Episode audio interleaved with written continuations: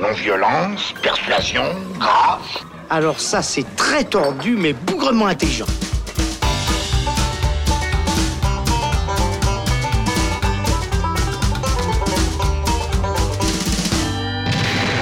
Salut les cinéphiles, bonjour à tous, c'est Alex, bienvenue dans le Shot, la version courte du Saloon qui s'intéresse aujourd'hui à Pokémon Détective Pikachu. C'est dans nos salles le 8 mai et pour en parler, j'accueille un grand fan des jeux vidéo et un nostalgique des dessins animés qui s'est fait avoir comme un bleu, il faut le dire, comme moi. Hein. Salut Robin Genin. Salut Alex. C'est vrai, on, vous rassure hein, tout de suite, à l'annonce du projet, on était comme vous, on n'était pas plus excité que, que ça. À la vision de la bande-annonce, on a un peu commencé à se moquer, il faut le dire, en se disant que, bah merde, Pikachu qui parle, et puis quoi avec la voix de Ryan Reynolds? Et puis au bout de 30 minutes de film, on a cru à un produit marketing sans autre intérêt que celui de vendre des jeux et des peluches. Bah finalement, Pokémon Détective Pikachu, c'est un peu plus que ça, Robin. C'est effectivement un peu plus que ça, Alex, tout à fait. Euh, alors déjà, il faut savoir... Euh, deux, trois choses sur ce, sur ce projet, la base, donc, Détective Pikachu, c'est un jeu vidéo sorti en 2016 au Japon sur 3DS euh, et qui est en fait un spin-off de la, la, série de jeux vidéo qu'on connaît. Euh, bleu, rouge, vert, or, argent, euh, cristal, diamant, lune, tout ce que tu veux, euh, j'en passais des à la fin des années 90. Euh, qui a commencé effectivement à la fin des années 90. Et donc ce détective Pikachu reprend, le jeu, je parle bien, reprend un petit peu la, le même, la même trame que ce film, donc c'est inspiré de ça. c'est sorti en 2018 en Europe, ça a eu un accueil plutôt mitigé, mais en fait le projet de film avait été lancé un peu avant. Un peu avant, euh, effectivement. Au moment de Pokémon Go, en fait. Euh, je pense que c'est à peu près ça, ça concorde au niveau des dates, c'est-à-dire pour surfer sur l'événement Pokémon Go, et puis bien sûr faire du live action, qui est un peu euh, la grande mode en ce moment, de voir les petits monstres qu'on connaît adaptés en, en, CGI à l'écran. C'est ça. Donc cette, cette adaptation donc de ce, de ce jeu vidéo est donc une coproduction également de, de, trois studios, et ça a son importance, puisqu'il y a d'abord la, la, Warner qui est là, avec les Legendary, mais surtout la Toho, qui est en fait une des plus grandes boîtes de production japonaises, qui a donc euh, aussi pu euh, contribuer, on, sans doute en tout cas financièrement, au film. Et je trouve que ça se voit euh, déjà, on peut, on peut directement en parler sur ces Pokémon qui ont fait finalement bah, l'attrait du film. Hein. Si on va voir un film Pokémon, c'est bien pour les Pokémon.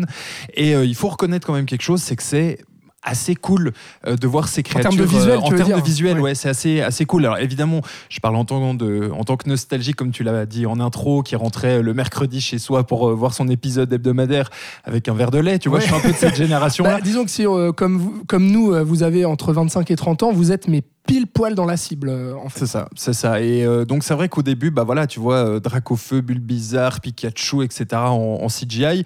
Pikachu est particulièrement, particulièrement cool par ailleurs. Hein. L'animation et le personnage en tant que tel, et même les autres qui ne sont là que brièvement. On va en croiser pas mal sans faire erreur quand même plutôt de la première et de la deuxième génération, j'ai l'impression. Principalement, ouais, les plus connus. Quoi. Voilà, après, évidemment, il y en a d'autres qui, qui, viennent, mais ça fait un, univers assez vivant avec tous ces Pokémon, parce qu'il faut savoir donc c'est c'est une histoire euh, parallèle dans l'univers de Pokémon où en fait Pikachu est un détective euh, dans une ville euh, en fait construite pour que les Pokémon et les humains puissent cohabiter. Donc il n'y a pas de Pokéball, il n'y a pas de duel de dresseurs, donc on, on va pas voir ça pour ça, même s'il y a quand même quelques duels clandestins au détour d'une rue, mais illégaux. illégaux, mais voilà. Donc dans, l'idée, on va pas là pour pour les, les combats, il y aura pas d'arène, il y aura pas de de ligue ou, autre. Ou autre. Euh, mais du coup, ça donne un univers assez vivant avec tous ces Pokémon qui sont là, qui aident pour, euh, pour le ménage, pour faire les courses, pour faire tout ça. Donc ça rend en tout cas l'univers assez, assez sympa et je trouve que ça nous permet de plonger assez vite dans, dans l'univers du, du, mm. film euh, qui, comme tu, tu, le dis, au début, on se dit, oh là là, ça, ça commence assez vite. Il y a, y a, un des Pokémon légendaires et mythiques qui débarque on se dit, oh là là, ça va partir un peu dans tous les sens. Mm. Et en fait, c'est assez bien mené euh, donc on va suivre euh, son Tim, un, jeune, euh, on va dire, qui, qui, vit plutôt dans des, dans des petit, euh, dans une petite ville un peu en dehors de cette grande ville. Qui est Rhyme euh, City, je crois que c'est comme ça qu'elle s'appelle. C'est hein. ça, la grande ville, c'est Rhyme City. Et euh, il va donc essayer de, retourner dans Rhyme City pour retrouver son père qui, manifestement, est porté disparu et va être aidé de Pikachu qui est détective, qui est détective mais aussi et surtout qui était eh bien l'acolyte de son père. Donc il va le retrouver pour essayer de partir sur les traces de son père. Et puis, est-ce que ça justifie finalement le fait que Pikachu parle, contrairement aux, aux autres aux autres Pokémon du film qui répètent leur, euh, leur nom, hein, comme on le sait, Bulbizarre, Bulbizarre, Psychoquack, Psychoquack. Là, Pikachu, lui, euh, il parle, euh, il se fait comprendre du héros Tim. Et puis ça, c'est justifié par, par le scénario assez vite. D'ailleurs, on, comprend, il y a une petite astuce qui nous fait comprendre que grâce à une espèce de, de gaz que Tim va, va respirer malencontreusement, à ce moment-là, il va interpréter les, les dires de Pikachu. Finalement, on va nous révéler à la fin que c'est autre chose mais on vous laissera quand même euh, la surprise. Mais donc, euh, en parlant de surprise, bonne surprise pour toi, euh, ce, Pokémon détective Pikachu. On n'en attendait rien, mais. On n'en attendait rien, c'est plutôt une, surprise agréable. Alors, effectivement, et on l'a dit, on le répète, vous avez là la vie de deux euh, amateurs, de deux fans probablement un peu nostalgiques. Donc c'est vrai que si vous, ne connaissez peut-être absolument pas cet univers, peut-être vous en resterez un peu, euh, distant. Mais en tout cas, moi j'ai passé un moment assez agréable. Et c'est là où ça devient intéressant, euh, vu qu'il y, a quand même passablement d'argent. On l'a dit, les Pokémon sont plutôt bien faits, mais dans l'ensemble, le film a quand même visuellement je vais pas dire un cachet, mais en tout cas est très propre visuellement. Il y a des scènes notamment euh, de, reconstitution en hologramme qui, franchement, rend plutôt bien. Euh, voilà, à part deux, trois petits détails, franchement, visuellement, c'est assez, assez propre. Alors, le scénario, voilà, on vous a brièvement dit ça. Honnêtement, euh, ça ne réinvente pas la roue du blockbuster en termes de, scénario. Donc, c'est vrai qu'on voit les ficelles un petit peu pendre, ah, du, blanc, du mur, hein. mais ça marche on se laisse prendre, on se laisse rentrer dans le jeu. Le fait que Pikachu parle, alors moi j'ai pas joué au jeu détective Pikachu, donc c'est vrai que pour moi Pika ne fait que dire Pika Pika.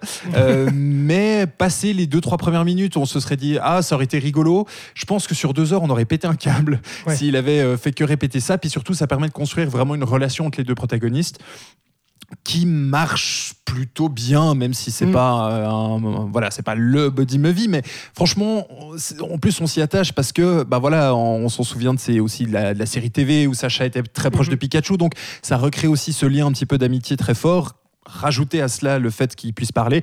Et puis Ryan Reynolds en donne une interprétation assez euh, rigolote, c'est-à-dire qu'il est un peu second degré, ça marche assez bien. Il, il ferait presque un petit peu du Deadpool parfois, mais ça reste. Ah, il surfe euh, là-dessus, c'est pour ça qu'on l'a pris. Il hein. surfe complètement là-dessus, mais euh, disons que, euh, évidemment, c'est plus à destination des enfants ou des grands enfants comme nous, donc ce sera beaucoup moins vulgaire, évidemment, qu'un Deadpool.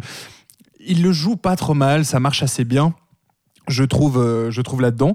Euh, et puis il y a des passages vraiment euh, super quand on est, quand on est fan. Bah justement, il y a, y, a, y, a, y a, un combat, il y a aussi une scène avec Monsieur Mime, pardon, qui est, qui est juste, juste super. Bah, en fait, franchement, très drôle. Hein. C'est vraiment une scène super.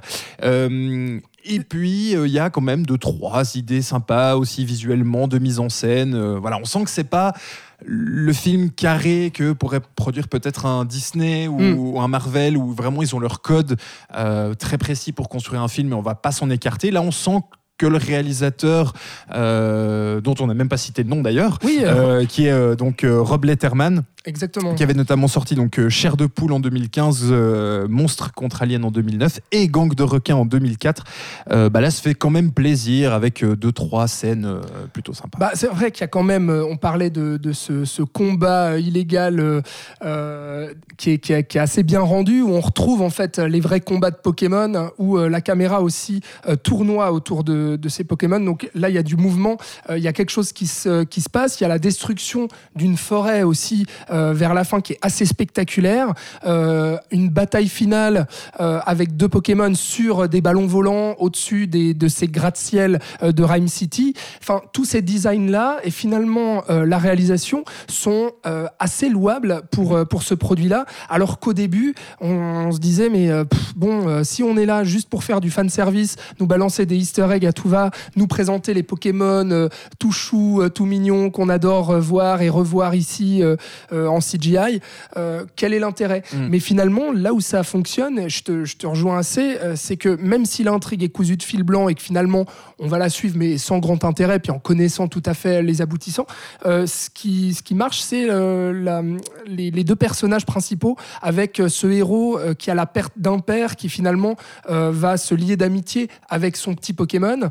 il va y avoir une construction à la fois humoristique et dramatique où on va jouer sur les deux tons qui est aussi aussi assez bien rendu.